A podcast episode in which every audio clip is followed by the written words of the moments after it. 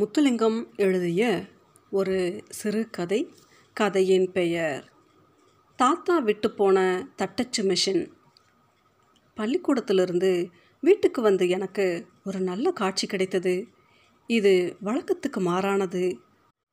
ஒரு பெண் ஆ என்று தொண்டை கிழிய கத்தினாள் இன்னும் யாரோ அவளை அமுக்கி பிடித்தார்கள்.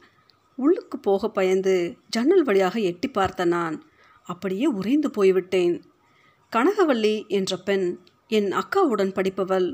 ஒரு தடுக்கு பாயில் படுத்து கிடந்தாள். என் அக்காவும் இன்னும் இரண்டு பெண்களும் அவளை அமுக்கி பிடித்தார்கள். அம்மா இரண்டு காலையும் பரப்பி வைத்து குனிந்தபடி ஏதோ இம்சை செய்தாள்.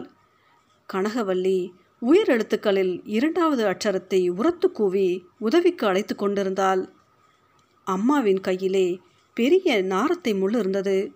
அதை கனகவல்லியின் மூக்கிலே துளைத்து ஓட்டை போட முயற்சி செய்தால் மற்றவர்கள் அதற்கு துணை போனார்கள். மூக்குத்தி இருந்தால் அதற்கு ஒரு மூக்கு இருக்க வேண்டும். மூக்கு இருந்தால் அதற்கு ஒரு ஓட்டை இருக்க வேண்டும். அந்த ஓட்டையைத்தான் அம்மா செய்து கொண்டிருந்தாள். பள்ளியை கண்டால் பத்தடி தள்ளி நடப்பவள் கனகவல்லி. அண்ணாந்து தண்ணீர் குடிக்கும்போது வழியும் தண்ணீர் கழுத்து பள்ளத்தில் தங்கிவிடும். அவ்வளவு ஒல்லி. அவள்தான் மூக்குத்தி ஆசையில் ஓட்டை துளைப்பதால் ஏற்படும் வழியை இவ்வளவு பொறுமையாக தாங்கிக் கொண்டிருந்தாள். ஊறுகாய்க்கும் உதவாமல் கைச்சல் காய்களை நிறைய கொடுத்து கொண்டிருந்த எங்கள் வீட்டு நாரத்தை மரத்துக்கு இப்படியும் ஒரு உபயோகம் இருப்பது அன்றுதான் எனக்கு தெரிந்தது. கனகவல்லி படுத்திருந்த இடத்திலிருந்து சரியாக பதினாறு அடி தூரத்தில் ஒரு மேசை. அதற்கு மேல் தாத்தாவின் தமிழ் டைப்ரைட்டர் இருந்தது. டைப்ரைட்டரிலிருந்து நான் சரியாக எட்டடி தூரத்தில் இருந்தேன் அந்த கணத்தில் கனகவள்ளிக்கும் எனக்கும் தட்டச்சு மிஷினுக்கும் இடையில் ஒரு முடிச்சு விழுந்தது. அந்த கதையைத்தான் நான் இப்போது உங்களுக்கு சொல்லப் போகிறேன். கனகவள்ளி அக்கா நான் எல்லோரும் படித்தது ஒரே பள்ளிக்கூடத்தில். அவர்கள் இரண்டு வகுப்பு கூட அவ்வளவுதான். கனகவள்ளி என்றால் நினைவுக்கு வருவது ஒரு கொடிதான். அப்படித்தான் இருப்பாள். நடக்கும் போதும் அதை போலவே அசைவாள். இவளுக்காக தேரை விட்டு போவதற்கு பல பாரி மன்னர்கள் எங்கள் வகுப்பிலேயே படித்து கொண்டு இருந்தார்கள் இது பின்னால் தான் எனக்கு தெரிய வரும். இவளின் அப்படி என்னத்தை கண்டார்கள்? என்று எனக்கு வியப்பாக இருக்கும். காது வரை நீண்ட அவள் கண் இமைகள் ஓயாது வேலை செய்தபடி இருக்கும். அதுவாக இருக்கலாம் அல்லது அவளுடைய முட்டை வடிவமான தலையை தாங்க முடியாமல் துவண்டு விழுவது போல் காட்சியளிக்கும் கழுத்தாக இருக்கலாம். யார் கண்டது? எங்கள் ஊர் லெவலுக்கு அவள்தான் டி ஆர் ராஜகுமாரி. இவளுடைய மாமா மெல்லிய பிங்க் தாளில் சுற்றி கொண்டு வந்து கொடுத்த மூக்குத்தியில் அவளுக்கு அளவில்லாத மோகம். அதை எப்படியும் தன் மூக்கில் ஏற்றிவிட வேண்டும் என்ற பிடிவாதத்தில் தான் இப்படி துளை போட்டுக்கொள்ள சம்மதித்தாள். மூன்று நாட்களில் கனகவல்லியின் இடது முகம் முழுக்க வீங்கிவிட்டது. மூக்கில் சீல் பிடித்து ஒழுகியது. முதலில் கருவேப்பிள்ளை குச்சியை செருகிவிட்டார்கள். அதுவும் சரிவராமல் நூல் கயிறு கட்டினார்கள். பிறகு அதையும் கலற்ற வேண்டி வந்தது. ஆறு மாதமாக இப்படி அவதிப்பட்டால் சிறிது குணம் அடைந்ததும் இரண்டு விரல்களை உள்ளே விட்டு சுரை போட்டும் அந்த மூக்குத்தியை மறுபடியும் அணிந்தால் முகத்துக்கு ஒரு பிரகாசம் கிடைத்தது. மற்ற பெண்கள் எல்லோரையும் அது பொறாமைப்பட வைத்தது. ஆனால் அந்த பொறாமையை நீடிக்க முடியவில்லை. மூன்றாவது நாள் மூக்கில் சீல் பிடித்துவிடும். இப்படி இரண்டு நாள் மூக்குத்தையும் மூன்று நாள் சீலும் அணிந்து காட்சியளித்தால் எனக்கு ஒரு தாத்தா இருந்தார். மிகவும் நல்லவர். முகத்துக்கு எவ்வளவு சர்மம் தேவையோ அதற்கு சற்று கூடியதாக அவரிடம் இருந்தது. அவருடைய உபயோகத்தன்மை தீர்ந்துவிட்டது என்று மற்றவர்கள் தீர்மானிக்கும் வரை அவர்களுக்கு உதவி செய்வார். அவர் எங்களுடன் வசிக்கவில்லை. அவருடைய டைப்ரைட்டர் தான் வசித்தது. தாத்தா வருவார். டைப்ரைட்டர் மூடி துணியை உருவி மடித்து வைப்பார். உள்ளே பெயர் தெரியாத கருத்த உலோகத்தினால் செய்யப்பட்ட அந்த தட்டச்சு மிஷின் காட்சியளிக்கும். தேருக்கு முதல் நாள் தேர் மூடிய வெறிப்பை நீக்கிய போது கிடைக்கும் ஒரு புதுவிதமான சிலிர்ப்பு எனக்கு ஏற்படும். அதில் புதைந்திருக்கும் அற்புதங்கள் என் சிறு மூளைக்கு அப்பாற்பட்டதாக தோன்றி என்னை இம்சைப்படுத்தும். அகத்தியர் தமிழை கண்டுபிடித்ததாக சொல்கிறார்கள். தமிழ் எழுத்துக்களைப் போல கற்பனை முடிந்து போன எழுத்துக்களை இந்த உலகத்தில் வேறு எங்கும் காண முடியாது. ஆனாவை கண்டுபிடித்தவர் ஆவண்ணாவை கண்டுபிடித்தார் பிறகு ஈனா ஈயனா ஊனா என்று எழுதியவர் ஆறாவது எழுத்துக்கு வந்தபோது குழம்பி விட்டார் கற்பனை ஊற்று வற்றிவிட்டது.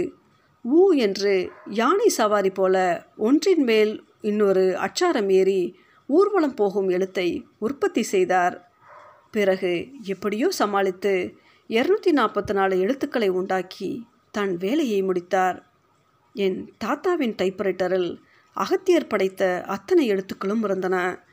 ஆனால் அந்த ஆறாவது எழுத்தான ஊனா அதன் அபூர்வ தன்மையாலோ அல்லது இரண்டு அச்சரம் கொடுத்த பாரத்தினாலோ உடைந்து விட்டது. அதனால் தாத்தா அடிக்கடி எழுதும் கடிதங்களில் ஊனா வராமல் பார்த்து கொள்வார். சர்க் என்ற சத்தத்தோடு பேப்பரை உருளையில் மாட்டி மேலுக்கும் கருப்பும் கீழுக்கு சிவப்பும் கொண்ட ரிபனை இழுத்து விடுவார். சிவமயம் என்று கருப்பு எழுத்துக்களில் அடித்து பிறகு கீழே சிவப்பு கோடு போடுவார்.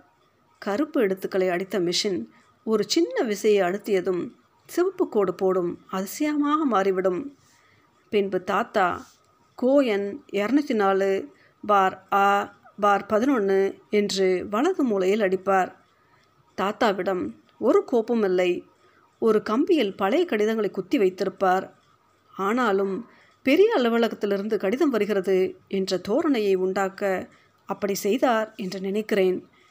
எனக்கு இன்னொரு ஆச்சரியம் அப்போது உண்டாகும். கடலுக்கு அப்பால் எங்கோ இருக்கும் வெள்ளைக்காரர்கள் செய்த டைப்ரைட்டர் அது. அவர்களுக்கு எப்படியோ சிவமயம் எழுதி அதற்கு கீழே சிவப்பு கோடு போட வேண்டும் என்பது தெரிந்திருக்கிறது. அதற்கான வசதியையும் செய்திருக்கிறார்கள். இது எப்படி என்றெல்லாம் நான் யோசித்து யோசித்து குழம்பி போவேன். வசனத்தொடர் பேப்பரின் விளிம்பை எட்டியவுடன் டைப்ரைட்டர் டிங் என்று ஒளி செய்து தாத்தாவை உசார்படுத்தும் தடிமனான விரல்களால் எழுத்துக்களை தேடி குத்தும்போது அந்த அச்சரங்கள் நடனம் செய்வது போல வளைந்து எழும்பி வந்து பேப்பரில் அடுத்து திரும்பும். ஒரு முறையாவது ஒரு எழுத்து இன்னொரு எழுத்துக்கு மேல் விழும் என்று காத்திருப்பேன். விழாது. அற்புதமான வேகத்துடன் நடக்கும் நர்த்தனம் அது. ரிப்பன் எல்லாம் ஓடி மற்ற பக்கம் சேர்ந்ததும் அவற்றை திரும்பவும் இடது பக்கம் சுற்றிவிடும் வேலையை தாத்தா எனக்கு கொடுப்பார். இப்படி ஆரம்பித்து கொஞ்சம் கொஞ்சமாக டைப்ரைட்டரின் சூட்சமங்களை நான் கற்றுக்கொண்டேன். வெகு விரைவில் என்னுடைய தட்டச்சு புலமையை சோதிக்கும் சந்தர்ப்பம் ஒன்று என்னை தேடி வரும். முறுக்கிய தசைனார்களால் மட்டுமே ஆன உடம்பை கொண்டவன் ரத்னசிங்கம் இறுதி ஆண்டுக்காரன் தடை தாண்டும் போட்டியில் எப்பொழுதும் அவனே முதலாவதாக வருவான். வழக்கமாக என்னை பார்த்தால் மற்ற பக்கம் பார்த்தபடி போவான். அன்று ஒரு நாள் தானாகவே வந்து என்னிடம் பேசினான். எனக்கு உச்சி குளிர்ந்த அளவுக்கு சம்சயம் ஏற்படவில்லை. வானத்தின் நிறம் நீளத்திலிருந்து சிவப்பாகி பின்பு சாம்பலாக மாறும் வரை பேசினான். அவன் காதல் வசப்பட்டிருந்தான். இவ்வளவு தசைனார்களையும் வைத்துக்கொண்டு என்ன செய்வதென்று அவனுக்கு தெரியவில்லை. இன்னும் நிரப்பப்படாத பல அங்ககங்களை கொண்ட கனகவல்லியில் அவனுக்கு அளவு கடந்த மோகம். ஓடைகளிலும் மூளைகளிலும் முச்சந்தி முடுக்குகளிலும் அவளை கண்டபோதெல்லாம் சிரித்தான். அவளுக்கு ஒரு காதல் கடிதம் எழுத விரும்பினான். சாதாரண கடிதம் அல்ல டைப் அடித்த கடிதம். அதை படிக்கும்போது எப்படி அவள் திகைத்து போவாள்? வடுவூர் துரைசாமி ஐயங்காரின் எல்லா நாவல்களையும் அவன் படித்திருந்தான். எனக்கும் தருவதாக சொன்னான். அவன் இரவிரவாக தயாரித்திருந்த கடிதத்தில் ஐயங்காருக்கும் பெரிய பங்கு இருந்தது என்னுடைய அக்கா தவளையை கொஞ்சி ராசகுமாரன் வருவான் என்று நம்பினாள் டி. ஆர். ராஜகுமாரி தினமும் ஏழு குடம் பசும்பாலில் குளிக்கிறாள் என்பதை நம்பினாள் உதிர்ந்த தலைமுடியை சுருட்டி வந்தாக்கி அதை மூன்று தரம் துப்பி கூரையில் எரியாவிட்டால் தலைமயிரெல்லாம் அடுத்த நாளை கொட்டிவிடும் என்பதை நம்பினாள் ஆனால் என்னால் டைப் அடிக்க முடியும் என்பதை நம்ப மறுத்தாள் வேறு வழி தோன்றாமல் அம்மாவும் அக்காவும் நெல்லு குத்தும் முக்கியமான வேலையிலோ அல்லது இன்னொரு கன்னி மூக்கை தேடி முள்ளு குத்தும் வேலையிலோ ஈடுபட்டிருக்கும் போது நான் ரத்னசிங்கத்தை பின்வாசல் வழியாக எங்கள் வீட்டுக்குள் நுழைத்தேன். சிவமயம் எழுதி சிவப்பு கோடு போடுவது எப்படி என்பதை சொல்லித்தந்தேன் கனவிலும் மறவாத காதலி கனகவல்லிக்கு என்று கடிதம் தொடங்கிய போதே எனக்கு உடம்பு சிலிர்த்தது. ஊன் உறக்கம் இல்லாமல் என்ற வசனத்தை பசி தூக்கம் இல்லாமல் என்று மாற்றினோம். ஊருக்கு வெளியே உள்ள வைரவ கோயில் என்பதை மாற்ற முடியவில்லை. ஊ வரும் இடத்தை மையினால் எழுதி ஊதி காய வைத்தோம். கடிதத்தை அப்பொழுது பிரபலமான மந்திரிகுமாரி படத்திலிருந்து திருடிய வாராய் நீ வாராய் போகும் இடம் வெகு தூரமில்லை நீ வாராய் என்ற வரிகளுடன் முடித்திருந்தான். கனகவல்லி மயங்கி விழுவதில் ஒருவித ஐயப்பாடும் எனக்கு அப்போது இருக்கவில்லை. ரத்னசிங்கம் தன் காரியத்தை நிறைவேற்றுவதற்கு ஒரு புதன்கிழமை பான்மணி அடிக்கும் நேரத்தை தெரிவு செய்தான். மழை பெய்த பல இடங்களில் தண்ணீர் தேங்கி இருந்த நாள் அது கனகவல்லி அரைத்தாவணி கட்டி வருகிறவள். அன்று உயரமாக வளர்ந்து விட்டபடியால் கரை அவிழ்த்து விட்ட பாவாடையும் சுருக்கு கை பிளவுஸும் மஞ்சள் தாவணியும் அணிந்திருந்தாள். மழை தண்ணீர் குட்டைக்கு முன் பாவாடையை தூக்கி இடுப்பில் செருகிவிட்டு தன் அடுத்த நகர்வை யோசித்து கொண்டு நின்றபோது அவன் தோன்றினான். மின்னல் வேகத்தில் கடிதத்தை கொடுத்தான். தடை தாண்டுவதில் மன்னன் சிறிய குட்டை தண்ணீரை தாண்ட முடியாமல் சகதியில் காலை வைத்து ஓடி மறைந்தான். இந்த கடிதம் தயாரித்த காலங்களில் நாங்கள் ஒன்றை மறந்துவிட்டோம். கனகவல்லி சாவித்திரியின் சகோதரி நலாயனிக்கு நாத்தனார் முறை அவளுடைய மூளை வேகமாக வேலை செய்து பழக்கப்பட்டது அல்ல. அவன் கொடுத்த கடிதத்தை வாங்கியவள் திகைத்து போய் நின்றாள். சிறிது நேரம் நம்பாமல் தன் கையையே பார்த்தாள். கைகள் நடுங்க ஆரம்பித்த போதுதான் அவளுக்கு தான் செய்த காரியம் புரிந்தது. அப்பொழுது அவளையும் அறியாமல் இடையில் செருகிய பாவாடை கீழே நழுவியது. தண்ணீர் பட்டு பாவாடைக்கரை மெல்ல மெல்ல கருப்பு நிறமாக மாறத் தொடங்கியது. தலைமை ஆசிரியரின் அறை கண் பார்க்கக்கூடிய தூரத்தில் தான் இருந்தது. இருந்தபடி இரண்டு நாட்களை கழித்த ஒரு கரப்பான் பூச்சியை அதன் மீசையை பிடித்து தூக்குவது போல் அந்த கடிதத்தை தூக்கி கொண்டு போய் தலைமை ஆசிரியரிடம் சேர்ப்பித்தாள். அவன் கடிதம் கொடுத்த காரியத்தை ஏழு பேர் பார்த்ததாக பின்னர் சாட்சி கூறினார்கள். எங்கள் ஊரில் ஒரே ஒரு டைப்ரைட்டர் தான் இருந்தது. அதுவும் ஊனா உடைந்தது. அது எங்கே வாசம் செய்தது என்பது எல்லோருக்கும் வெளிச்சம். அதிகம் மூளையை செலவழிக்கும் அவசியமில்லாத புதிர். பள்ளிக்கூடம் முழுக்க கூடியிருக்கும் பொதுக்கூட்ட மேடையில் எல்லோர் கண்ணும் பார்க்கக்கூடிய தண்டனை அடுத்து வரும் வெள்ளிக்கிழமை நிறைவேற்றப்படும். பள்ளிக்கூடம் அன்று பதினைந்து நிமிடம் முன்பாக விடுவார்கள். அதை காணுவதற்காக வழக்கமாக மட்டம் போடுபவர்களும் நோய்வாய்ப்பட்டு கிடப்பவர்களும் அள்ளி அடித்து வருவார்கள். முதல் குற்றவாளியான ரத்னசிங்கத்துக்கு பனிரெண்டு அடி. உடந்தைக்காரரான எனக்கு ஆறு அடி என்பது தீர்ப்பு. அந்த வயதுகளில் எனக்கு முக்கியமான மூன்று பெரிய கவலைகள் இருந்தன. ரிக்னோமற்றி பரந்தாமன் மாஸ்டர் முகப்பரு இந்த மூன்றும் என்னை அந்த பிராயத்து வாழ்க்கையில் கிடைக்கும் அற்ப சந்தோஷத்தை அனுபவிக்க முடியாமல் கெடுதி செய்தன. முகப்பருவுக்கு களிம்பு பூசலாம். ரிக்னோமற்றிக்கு டியூஷன் எடுக்கலாம். ஆனால் பரந்தாமன் மாஸ்டரை சரி கட்டுவது எப்படி? அவர்தான் எங்கள் பிஇ மாஸ்டர். ஒரு காலத்தில் சாண்டோவாக பதவி வகித்தவர். போரிலே தொலைத்துவிட்ட கேடையும் போன்ற முகம். கணக்கில் எடுக்க முடியாத வடுக்கல். உயரம் என்று பார்த்தால் ஒரு தபால் பெட்டி அளவுக்குத்தான் இருப்பார். ஆனால் ஐம்பது கிலோ சிமெண்ட் பையில் அறுபது கிலோவை அடைத்தது போல உடம்பு.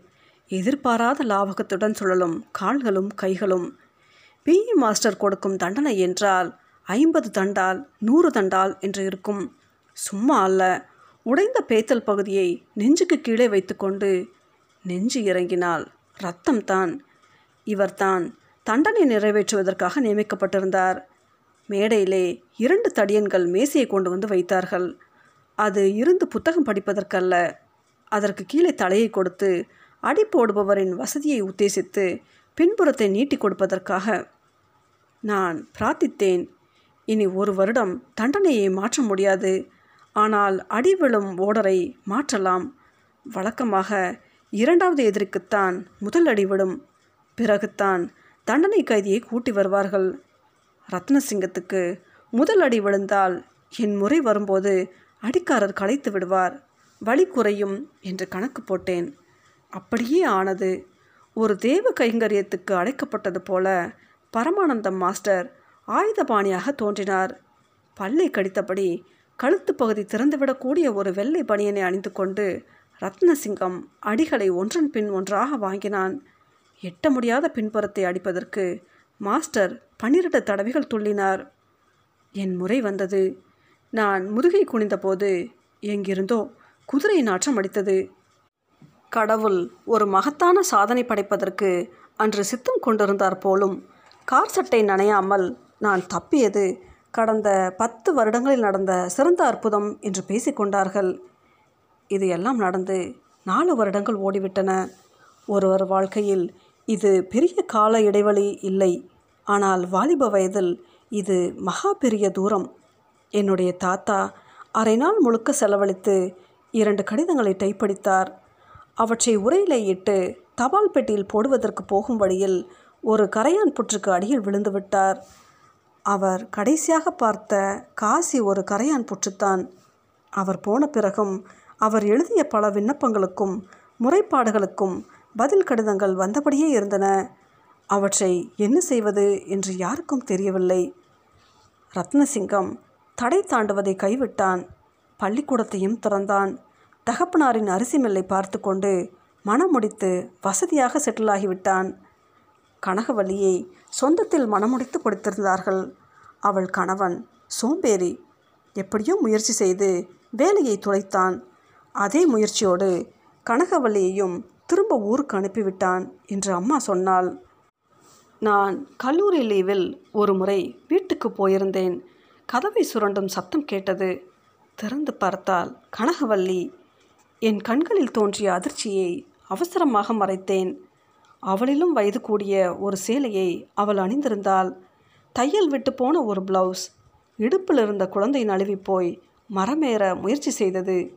மூன்று பேர் அழுத்தி பிடிக்க ஒரு சிவப்பு மூக்குத்திக்காக நாரத்தை முள்ளால் குத்தி உண்டாக்கிய துளையில் இப்போது குச்சி கூட இல்லை நூல் கயிறும் இல்லை தூர்ந்து போய் கிடந்தது. தன்னை மறைப்பதாக நினைத்து கொண்டு ஒரு மார்பை கதவில் உரசியபடி தரையை பார்த்து நின்றாள். அவசரமாக வந்த அம்மா அவள் உள்ளே வந்துவிடக்கூடும் என்று பயந்தது போல வாசலை அடைத்தபடி நின்றாள். தாத்தாவின் டைப்ரைட்டருக்கு அங்கே வியாபாரம் நடந்தது. நெஞ்சு கூசாமல் அம்மா அறுபது ரூபாய் என்றாள். கனகவல்லி நீண்ட நேரம் நின்று யோசித்தாள் நான் இடையில் புகுந்து ஆறு தவணையில் என்று சொன்னேன். அவள் உலகத்தில் உள்ள அத்தனை மொழி பேசுபவர்களுக்கும் விளங்கக்கூடிய ஒரு மொழியில் பதில் சொன்னாள் சிறிதாக்கப்பட்ட சிரிப்பு. தலை நிமராமல் சிந்திய அந்த சிரிப்பு அம்மாவை தாண்டி உள்ளே வந்து அறையை நிரப்பியது. பக்கத்து கிராமத்து கூட்டுறவு சங்கத்தில் அவளுக்கு ஒரு தட்டச்சாளர் வேலை கிடைத்திருந்தது. அவளை ஒரு தட்டச்சு மிஷின் கொண்டு வர வேண்டும் என்பது நிபந்தனை. பனிரெண்டு வயது நிரம்பாத ஒரு பையனையும் அவள் அழைத்து வந்திருந்தாள். அவன் தூங்குங்க சார்? என்று உற்சாகப்படுத்தினான். எனக்கு நம்பிக்கை இல்லை. டைப்ரைட்டரை அவன் தலையில் ஏற்றியதும் அவன் கழுத்து ஓர் அங்குலம் உள்ளே இறங்கியது. இன்னும் நிலத்தை பார்த்தபடி பொதுவாக அப்ப வாரன் என்றாள். ஒரு விஷயம் அதில் ஊ இல்லை என்றேன். அவள் தெரியும் என்பது போல தலையை இரண்டு பக்கமும் அசைத்தாள். அப்பவும் நிமரவில்லை. பிறகு என்ன நினைத்தாலோ சடாரென்று நிமிர்ந்து என்னை ஒரு முறை பார்த்தாள். காது வரை நீண்டு ஓய்வில்லாமல் வேலை செய்யும் அந்த கண் இமைகள் ஒரு கணம் ஸ்தம்பித்து போய் நின்றன. ஆயிரம் மாணவர்களுக்கு முன்னால் மேடையில் வைத்து ரத்னசிங்கம் பனிரெண்டு அடிகள் வாங்கிய காரணம் அன்றுதான் எனக்கு புரிந்தது. தாத்தாவின் கட்டளைகளுக்கு கீழ்ப்படிந்து சிவமயம் அடித்து சிவப்பு கோடு போட்டு உழைத்த அந்த டைப்ரைட்டர் இன்றைக்கும் உற்சாகம் குறையாமல் வேலை செய்யலாம். பெயர் தெரியாத ஒரு மக்கள் கூட்டுறவு சங்கத்து மரக்கதிரையில் உட்கார்ந்தபடி கனகவல்லி அதை தன் மெல்லிய விரல்களால் தட்டி கொண்டிருப்பாள். ஊர்காவல்துறை ஊமை ஊதாரி ஊதியம் ஊன்றுகோல் ஊமத்தம்பூ போன்ற சொல் வரும் இடங்களை மையினால் ஊ என்று எழுதி நிரப்பியபடி